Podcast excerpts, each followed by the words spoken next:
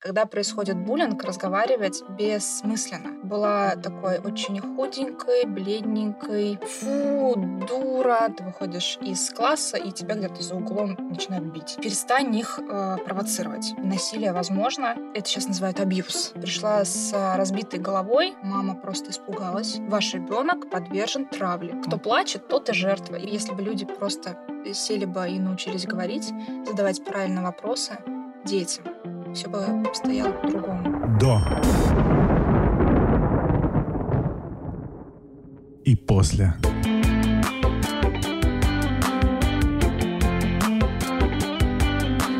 Информация для слушателей старше 18 лет. Привет! Меня зовут Ксения Верзилова, и это подкаст о ситуациях, которые делят нашу жизнь на «до» и «после». Сегодня у меня в гостях семейный психолог, спикер публичных мероприятий, участник радио и телепередач Анна Едавкина. Здравствуйте. Аня, привет. Привет, привет. Очень рада тебя видеть, потому что э, мне важно, что ты закрываешь первый блок моих интервью с интересными гостями. Здорово. А, расскажи мне, в каком настроении ты пришла сегодня? Прекрасном. Обожаю писать подкасты, эфиры, радио. Ты привычно уже у микрофона, да? Да, да. да. Классно. А, ну что, давай с тобой сразу перейдем к важной ситуации, о угу. которой я хотела с тобой поговорить. Я знаю, что у тебя была история в школе про буллинг. Угу. Такая очень жесткая история. И мне хотелось бы услышать от тебя, как вообще произошло то, что ты пришла к этой ситуации. Что предшествовало тому, что ты оказалась в школе в буллинге. И тем, кто не знает, давай расскажем, что такое буллинг. Угу. У нас есть понятие буллинг и понятие конфликта. И обычно люди не различают э, два этих понятия. Конфликт это когда вот есть мальчик, грубо говоря, девочка, они поссорились, там подрались быстренько, и у них цель либо завершить этот конфликт, либо как-то помириться. В буллинге все иначе. Э, это целенаправленный, долговременный конфликт, цель которого унизить человека, то есть сделать ему физически, морально больно длительное время. А обычно в буллинге участвует группа детей, не один на один, а группа, они собираются. То есть травля такая. Да, есть главный, и есть те, которые либо его поддерживают, либо просто боятся не могут ему отказать, поэтому участвуют в его инициативе. Он же за счет этих действий просто повышает чувство собственной значимости, выбирая самого слабого, немощного и не могущего ответить, скажем так. Как так получилось, что ты оказалась в школе в ситуации буллинга? Сколько тебе было лет? На тот момент а, это был 10, возможно, 12 лет. А, Подростковый, то есть, да, такой? Ближе к подростковому возрасту. А, я пошла в школу раньше, перепрыгнула один класс, и когда переходила в новую школу, оказалась младше всех на два года. Вот. Была такой очень худенькой, бледненькой, не, слажен, не слаженной девочкой, на которой просто, ну, по признаку самая слабая произошла агрессия, и все.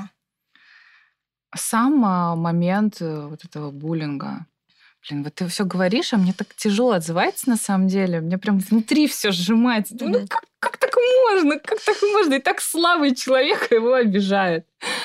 А, на самом деле это все происходит не просто вот где-то прижали и начали бить. Сначала это какие-то неприятные фразы, да вот ты мелкая, ты там какая-то скованная, сидишь на задней партии, ни с кем не разговариваешь.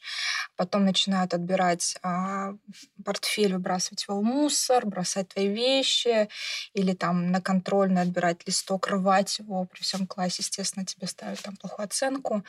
А, ты выходишь к доске, волнуешься, и любое волнение воспринимается как а, «фу, дура, там, у тебя не получается, сейчас ты придешь, мы тебе наваляем» и так далее. То есть это все по накатанной постепенно. Сначала просто какие-то обзывательства, потом доходят до вещей, а потом ты выходишь из класса, и тебя где-то за углом начинают бить. Вот. Либо э, выходят из школы, говорят, что готовься, а, мы тебя там на выходе ждем. И ты выходишь из школы с тряской, понимаешь, что до дома ты дойдешь не скоро. Вот. И не в целости.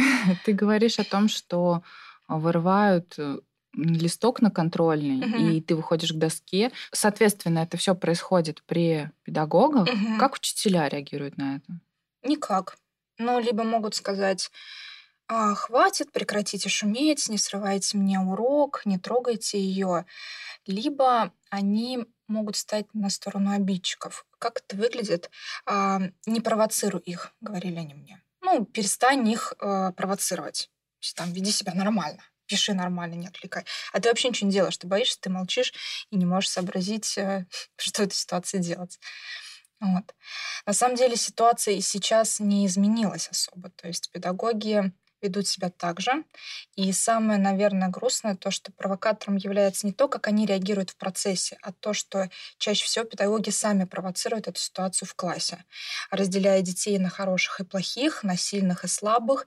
И когда ребенок там пишет контрольную, пишет, не очень, или выходит к доске, они начинают оценочные суждения.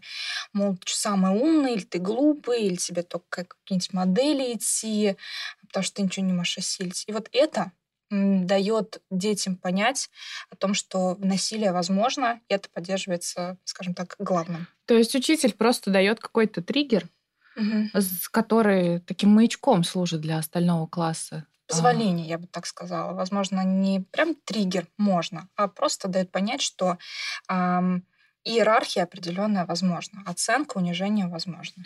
Как ты считаешь, если бы учителя а, реагировали по-другому, буллинга было бы меньше? Безусловно.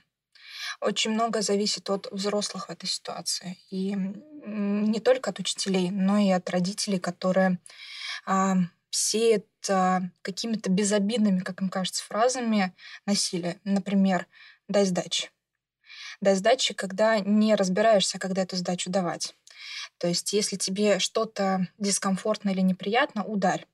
При этом мое присутствие а, приносило дискомфорт другим, и они автоматически делали так, как им сказали. Бей. И если родители узнают, что в школе есть а, какой-то конфликт или кого-то бьют, каждый родитель думает, что его ребенок жертва. И если они разговаривают с агрессором, которого воспринимают как жертву, они ему дают указания на защищай себе, нападай, делай все, что угодно, лишь бы тебя не обидели. Естественно, это провоцирует еще большее насилие.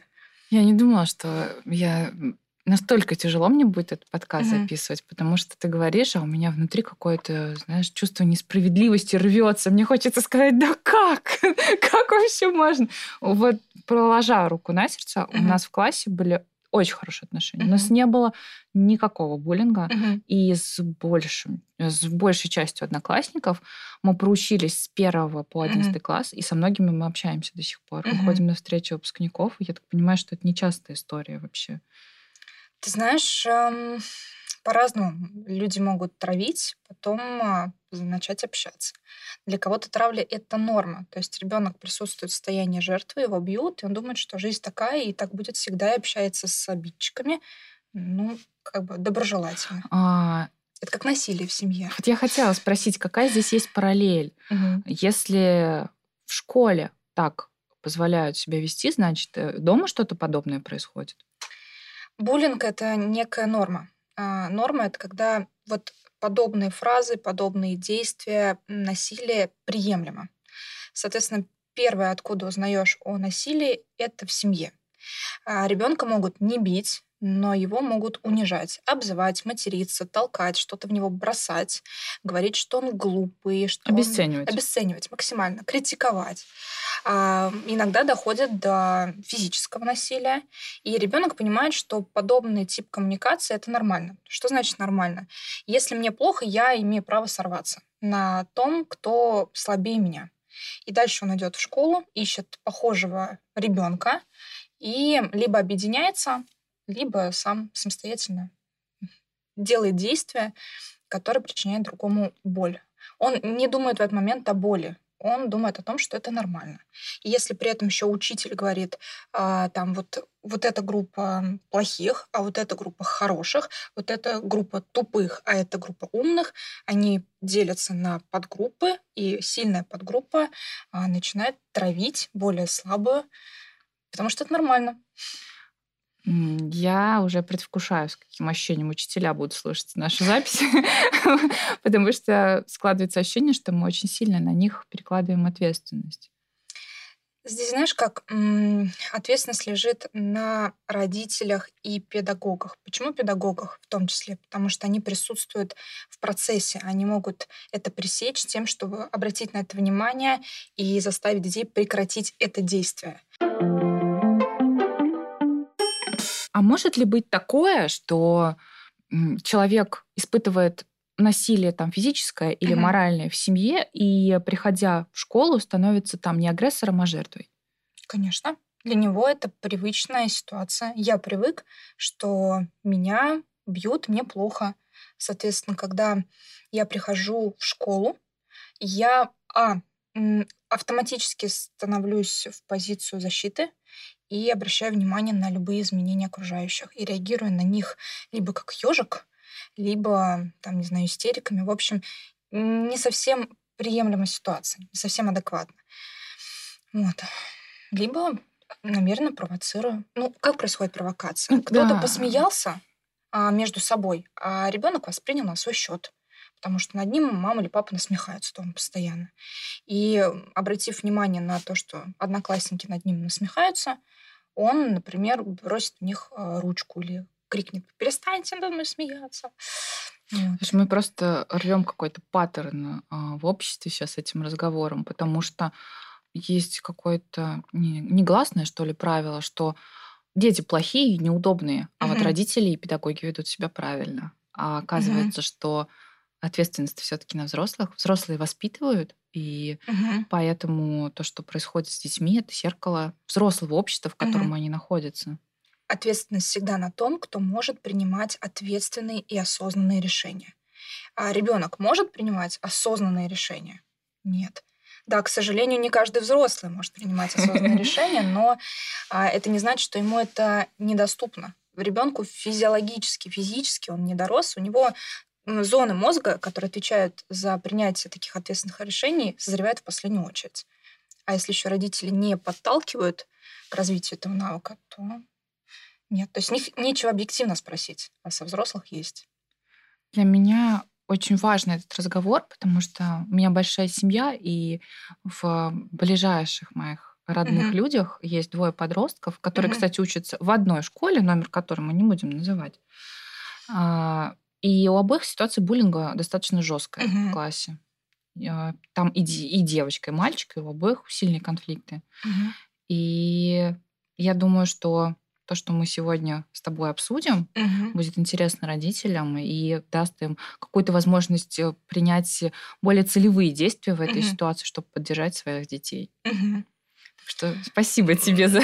На самом деле открою такую занавес. Э, я сейчас работаю как корпоративный психолог с темой буллинга. То есть я выхожу как психолог на школу именно работать с этой темой. Мы изолированно работаем с учителями, с родителями и с детьми, чтобы эту проблему устранить. То есть каждая группа отдельно. Отдельно родители, да. отдельно а, взрослые, отдельно mm-hmm. дети. Для mm-hmm. того, чтобы каждый знал, как э, действовать mm-hmm. в своей ситуации. Так получается? Для каждого свой подход и свои инструменты. Ну, потому что педагог не родитель, родитель не педагог, они в разных а, ситуациях находятся, э, разную, скажем так, ответственность и власть имеют. Дети тем более. А, давай... Сейчас это возможно, сейчас ведется такая работа, и берут психолога нештатно, чтобы он эту проблему решил. Это очень хорошо. Мне кажется, это какой-то качественный толчок обществу. Дает. Я тоже на это надеюсь. Давай вернемся к твоей ситуации с буллингом, потому что мне кажется, это именно та история, которая разделила твою жизнь на до mm-hmm. и после. Что происходило у тебя с одноклассниками? Как вообще выглядела ситуация? Меня били несколько лет сильно. Несколько лет? Да. Офигеть. Хочу сказать, что для меня на тот момент это не было какой-то проблемой, потому что у меня в семье достаточно эмоциональный, агрессивный отец, вспыльчивый. И если я делала что-то не так, он позволял себе меня и приударить, и прикрикнуть, как-то обесценить. То есть для меня похожая ситуация была а, нормальной. Более того, я родителям не говорила, не жаловалась, потому что больше боялась, что за то, что я пожалуюсь и скажу, что вот не смогла за себя постоять, меня, мне больше прилетит, меня больше поругают, а, чем защитят. И в какой-то момент, когда я пришла с разбитой головой, с окровавленной, Боже, я боже, не... вообще просто. Я не смогла это скрыть, это увидела мама, она очень испугалась и стала, во-первых, со мной разговаривать, и потом разговаривать с папой. При этом э, хочу привести пример, что мои родители, например, мама мне давала не совсем правильную тактику с позиции жертвы. Она говорила, что надо где-то потерпеть или научиться с ними разговаривать. Когда происходит буллинг, разговаривать бессмысленно. Особенно входить в положение того, кто тебя бьет. То есть она принимала позицию «старайся не провоцировать», «старайся», ну, как учителя, а, «старайся там не перечить», да. «не привлекай к себе внимания». Можно я вставлю? Угу. Ты описываешь очень сильно ситуацию, в которой находится один из близких мне подростков. Угу. Там тоже так же мама реагирует. Угу. То есть мама, по сути, закрепляла во мне позицию жертвенности. А потом, когда случай продублировался, то есть когда вся уже побитая пришла, и, простите меня, харкала уже кровью, потому что мне испинали очень сильно, а, пришел папа и побил мальчиков. Его действие было тоже не совсем верно. Он дождался их после школы и побил главаря при всех тот был с разбитой головой. Дальше это не пошло, но он просто ему дал понять, что дальнейшие действия приведут его к худшим последствиям. Такое насилие неприемлемо, сейчас решается другими мерами, но тем не менее вот его действие меня отчасти спасло на полгода. Через полгода ситуация повторилась, и я перешла в другую школу просто. Скажи, пожалуйста, твои родители они же так себя вели не потому, что они тебе плохого желали. Почему они так делали? Как ты думаешь? Потому что не знали, что с этим делать. Я думаю, что мама просто испугалась. Мама испугалась о том, что это происходило несколько лет. И она понимала, что мои синяки — это вранье о том, что я там упала, спотыкнулась и так далее. Я сама по себе была хилая девочка, поэтому синяки у меня могут появляться сами собой. Она думала, что просто тонкая кожа. А на самом деле, когда ты сталкиваешься с тем, что твой ребенок оказывается, ну, ежедневно избивается, она, видимо, просто очень сильно испугалась и была в шоке длительное время, поэтому пыталась хоть что-то предпринять, чтобы меня поддержать. А папа сначала не хотел в это включаться, просто дай сдачи. Давать задачи сложно, потому что это были мальчики. Девочки в это не включались. Мальчики всем классом собирались и просто... Да как так можно вообще? Девочку бить, блин! На самом деле были мальчики, которые участвовали в этом, били, потом подходили, извинялись, но от этого мне легче не становилось. Они говорили, извини, нас заставили, тут такой выбор, либо нас, либо тебя. Вот, и они собирались группы, и, и вот кругом а, вокруг меня становились, там либо били, либо пинали.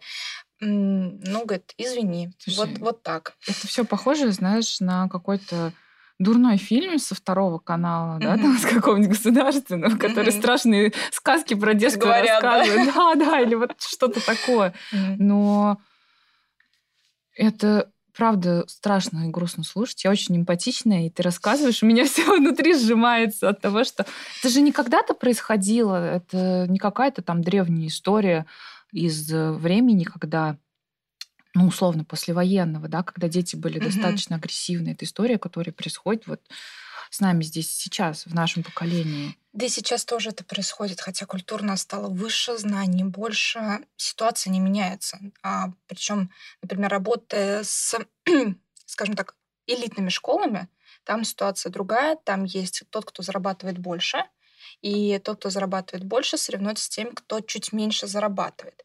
И они за счет физического насилия добиваются авторитета. Причем родители сами транслируют, что мы зарабатываем больше, мы лучше, поэтому ты имеешь право делать все, что тебе захочется, бить других, унижать, оскорблять, потому что мы за это можем заплатить. У тебя за это ничего не будет. Да, прям такой фразы. Напрямую ребенок э, говорит, что мне сделать, у меня папа там скажем так, прокурор-адвокат. А, он ну, всех условный. Опас... Ну да, да. То есть он шишка, которая сделает все, что я захочу. И вот это грустно. Слушай, жё... у нас такой жесткий разговор происходит. Я думала, мы сейчас такие, ну как-то вспомним немножко, взгрустнем, а очень так все печально, печально. Ну, хотелось бы эту тему раскрывать, потому что до сих пор не все понимают а, глубину проблемы, что это надо решать, что это не надо оттягивать, что это не притирки.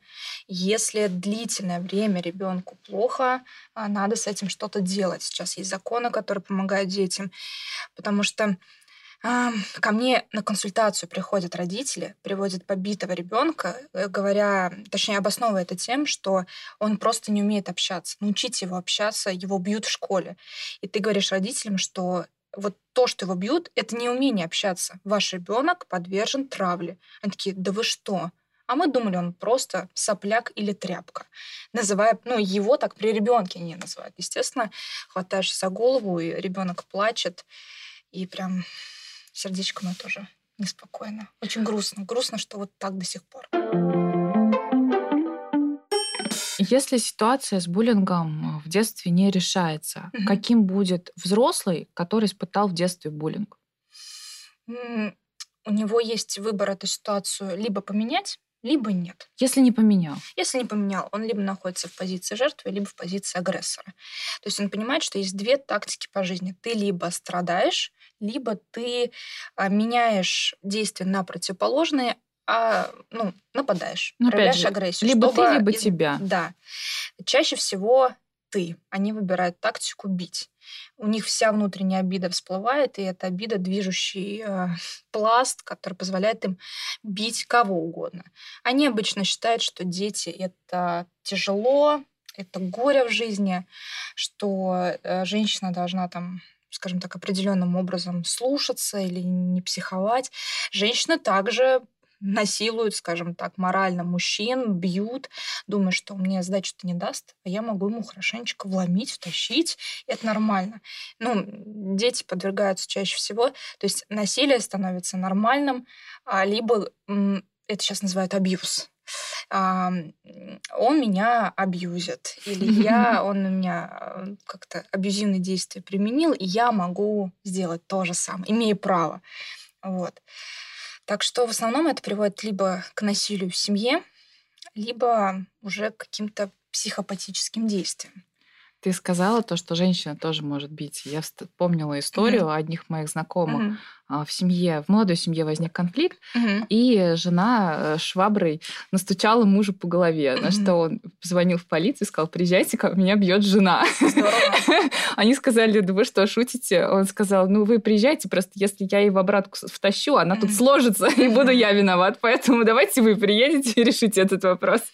Да, сейчас такая проблема, что мальчиков воспитывают, девочек не, не бить, бить да. а девочки позволяют себе очень грубые действия. Они колотят и, мальчиков. И они... морально ведь тоже давят обзывают, унижают, матерятся, также портфели в унитаз пытаются смыть и считают, что это нормально. Причем а, дев... у девочек воспитывают манипуляции. Что значит?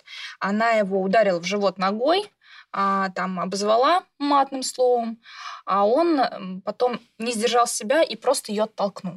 Оттолкнул, она закатила истерику, намеренно поплакала. Естественно, педагог что видит?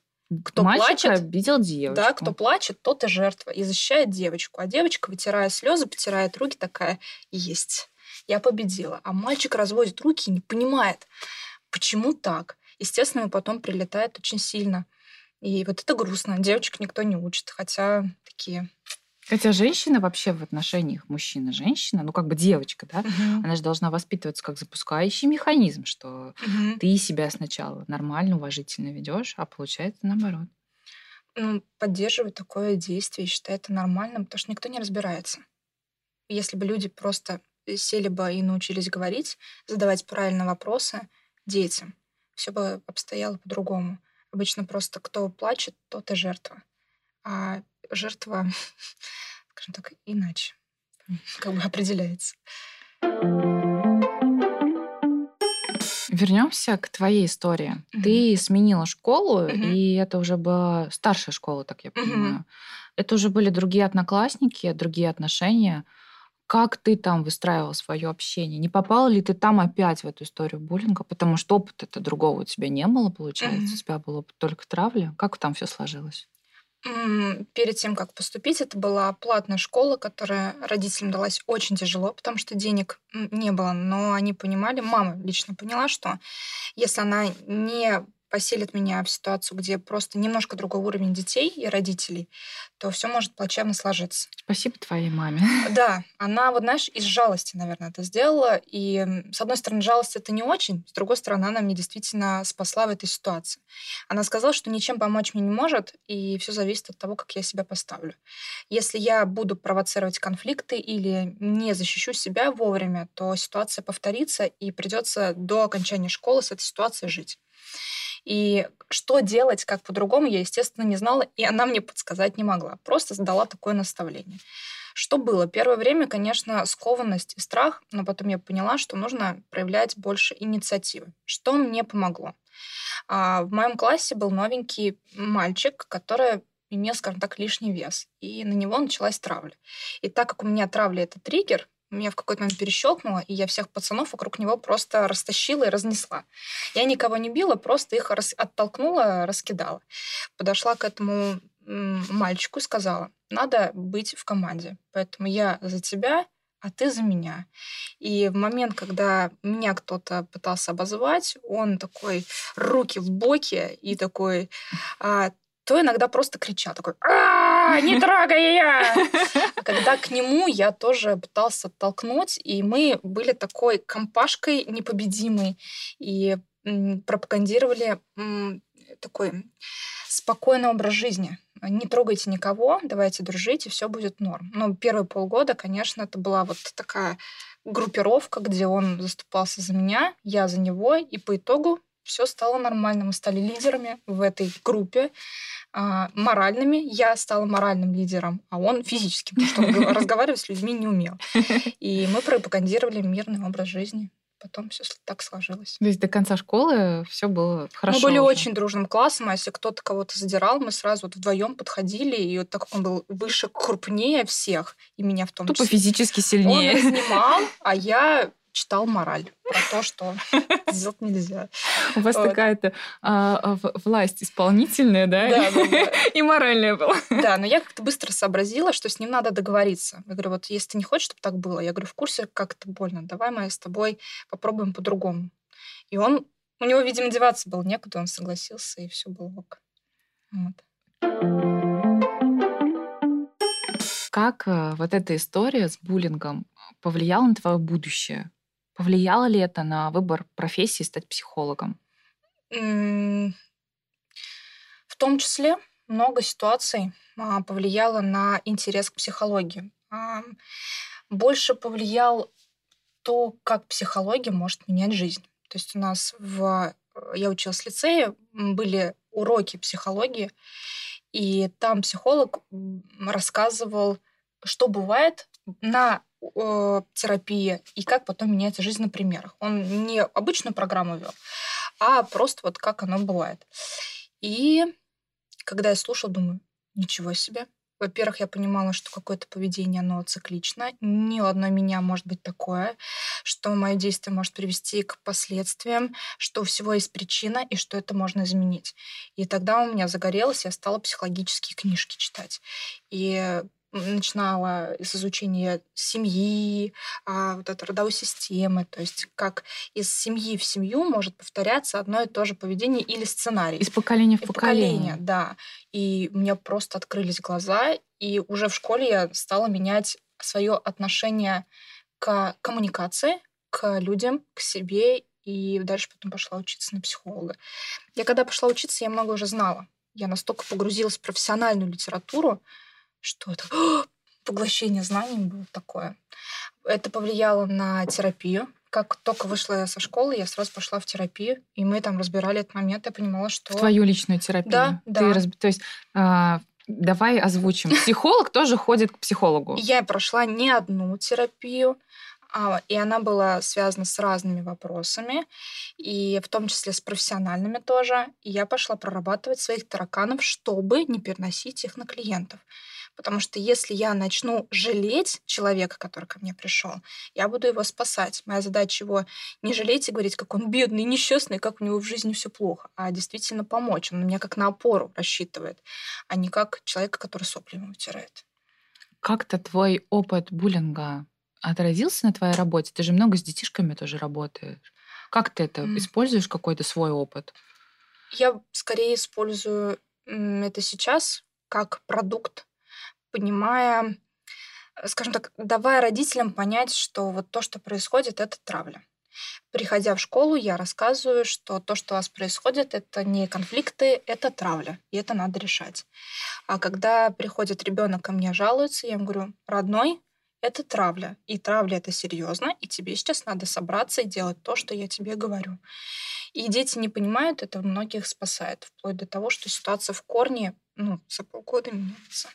Но это просто профессиональным навыкам помогло. Личностным, ну, я проработала это. У меня я вовремя поняла, что это может дальше повлиять на то, что я в семье буду жертвой. Мне это не хотелось, поэтому я пошла быстренько вот эту то историю есть, а, надо... легко попасть после этого в такие отношения, где там условно муж будет бить. Да, я прекрасно понимала, что я выберу ровно вот такого мужика, который будет меня бить, унижать, и я буду думать, что это нормально будет алкоголь. Все так живут. Все, кто, все, все так, живут, живут, да, и, надо да. потерпеть. Да. И я поняла, что нет. Чем раньше я с этим разберусь, тем лучше построится моя жизнь. И так действительно произошло. Это не подкаст, а просто инструкция к действию, честно. Mm-hmm. Вот я считаю, что всем нужно открывать и записывать за тобой. Итак, мы сейчас Correct. делаем вот так, mm-hmm. вот так и вот так. На какой работе угу. ты сейчас специализируешься? Я так понимаю, ты не только с детишками работаешь. Я семейный психолог. Я мало работаю с детьми. Я работаю как семейный психолог в семейной системе, то есть с родителями, со взрослыми людьми и с детьми в дополнительном, скажем так, дополнение. Потому что когда а, родители сомневается в своей компетенции или в том, что он правильно применяет мои инструменты, а, он приводит ребенка, говорит, посмотрите его, пожалуйста. Или если у ребенка какая-то травма, то корректировать не родителю, а мне как психологу. Если мы с родителями уже работаем, то я ему просто помогаю. Если ребенок жертва буллинга, я тоже помогаю. Но в основном я работаю, а, со взрослыми, как а, практикующий психолог, а второй — это корпоративный психолог, который выходит на школы и работает с педагогами, с руководством, там, с родителями и с детьми над решением задач, а, связанных с агрессией, с предотвращением конфликтных ситуаций сложных, которые могут в дальнейшем привести к насилию, скажем так. Меня такая рубрика нарисовывается, у которой получила странное название «Лезем под юбку», потому что там мы разговариваем о партнерах. А с тобой невозможно не поговорить о твоем партнере, потому что у вас очень интересная ситуация, у вас семья психологов. Ты психолог, и твой муж психолог. Расскажи, как так получилось, и а, я знаю, что у вас не только семейный союз, но и рабочий. Как вы жонглируете этими шариками? Семья, работа? Просто умеем разделять. Когда ты психолог, ты имеешь явно выраженную зрелую позицию и понимаешь, что есть разные роли, есть разные функции, разная ответственность. И если, например, я прихожу с работы такая уставшая в работе, а мне э, супруг говорит, иди-ка в другую комнату, пожалуйста, передохни. Я это воспринимаю не как э, ну, претензию, а как спасибо, что ты обратил на это внимание. Также наоборот. Массаж ног он тебе делает? Нет.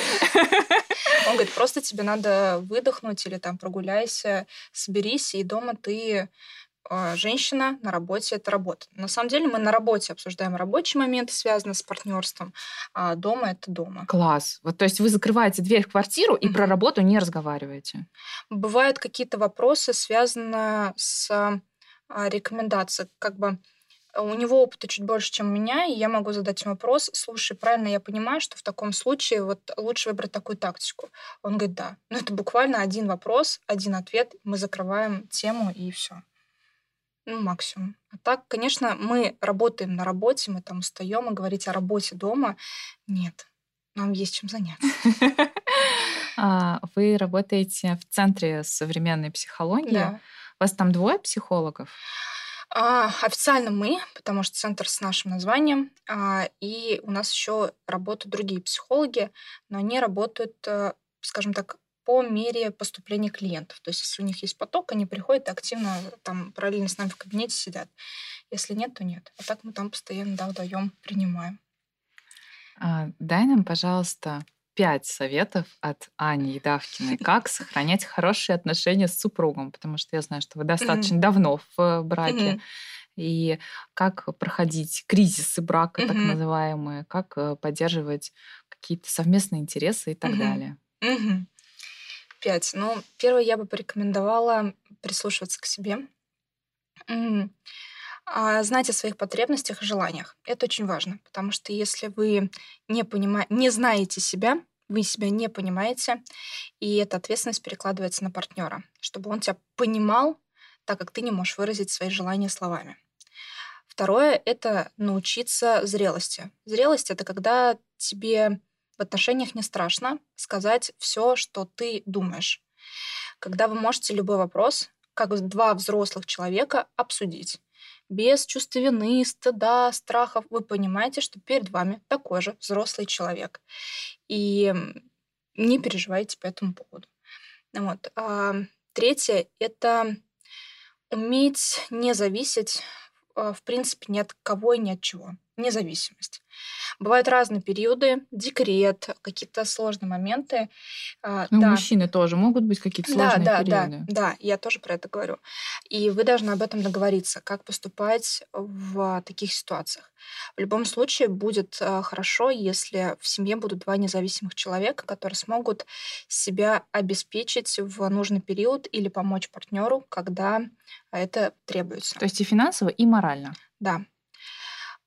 Четвертое. Четвертое — это обсудить цели, ценности и приоритеты семьи, желательно в начале отношений. Это когда вы садитесь и честно говорите, вот э, во мне, для меня важно вот это. Мне бы хотелось вот это, и я стремлюсь вот к этому. Не приемлю вот эти вещи. Если произойдет вот это, то будет так-то. И это не манипуляция? Это когда ты выстраиваешь партнерские отношения. Ты говоришь, я вот такой человек, и я хочу построить такую семью, и мне важно понять, что хочешь ты, и схожи ли у нас ценности. Потому что если вы не обсуждаете какие-то неприятные моменты в начале, вы с ним сто процентов столкнетесь в ближайший кризис. И это будет либо конфликт, либо вы разойдетесь. А когда вы обсуждаете куда мы плывем, на чем и за счет чего, вы плывете и гребете в одну сторону. Если же нет, один гребет в одну сторону, другой в другую, либо вообще не гребет. И, и это не семья уже. Это не баланс, да. Кто-то тащит, кто-то нет, конфликты, недопонимание, умалчивание. Это все не приведет к здоровой, счастливой семье. Пятое. А, финальный. Какой добрый совет. Финальный. Добрый совет. Научиться быть счастливым, независимо от того, что происходит. Счастье позволяет вам в трудный момент себя поддержать, иметь опору, а не перекладывать какие-то свои переживания на партнера или попросить помощи, или попросить поддержки.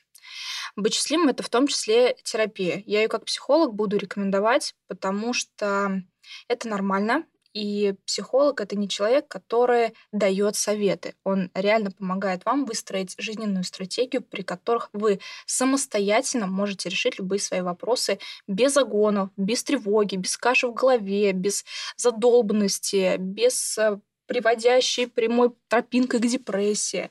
Он вас учит быть счастливым при любых обстоятельствах, стрессоустойчивым, собранным, работоспособным и четко знающим, что делать, как делать, не зависящим от внешних факторов.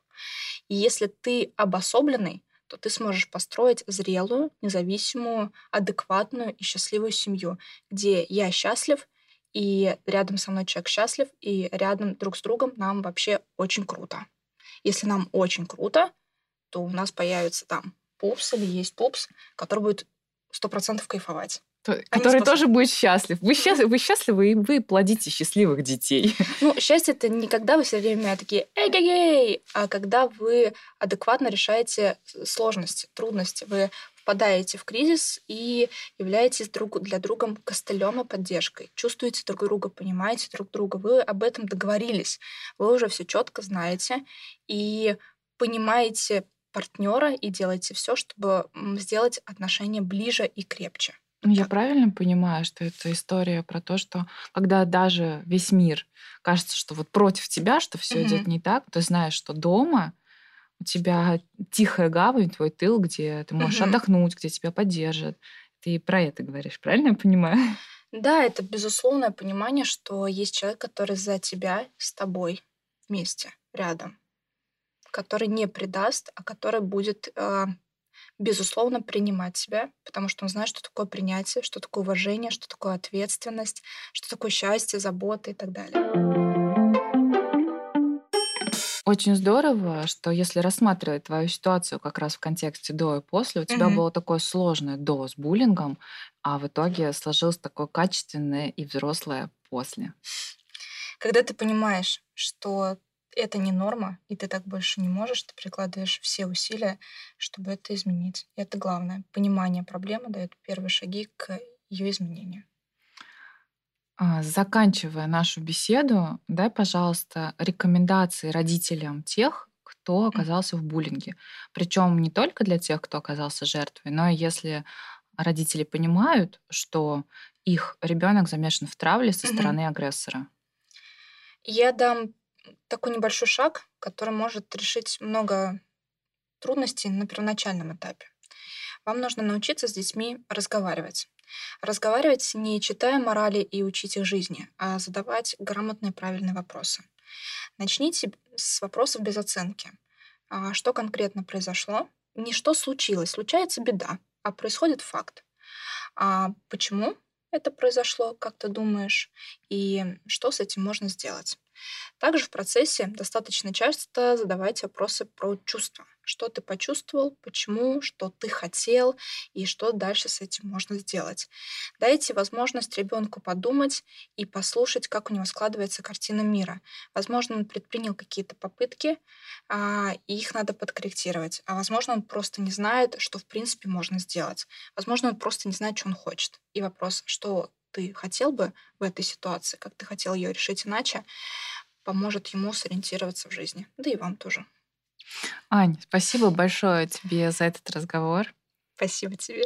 Я очень рада, что ты стала гостьей моего подкаста. И мне очень хочется верить в то, а, что наш с тобой разговор поможет родителям детей, которые оказались в этой сложной ситуации.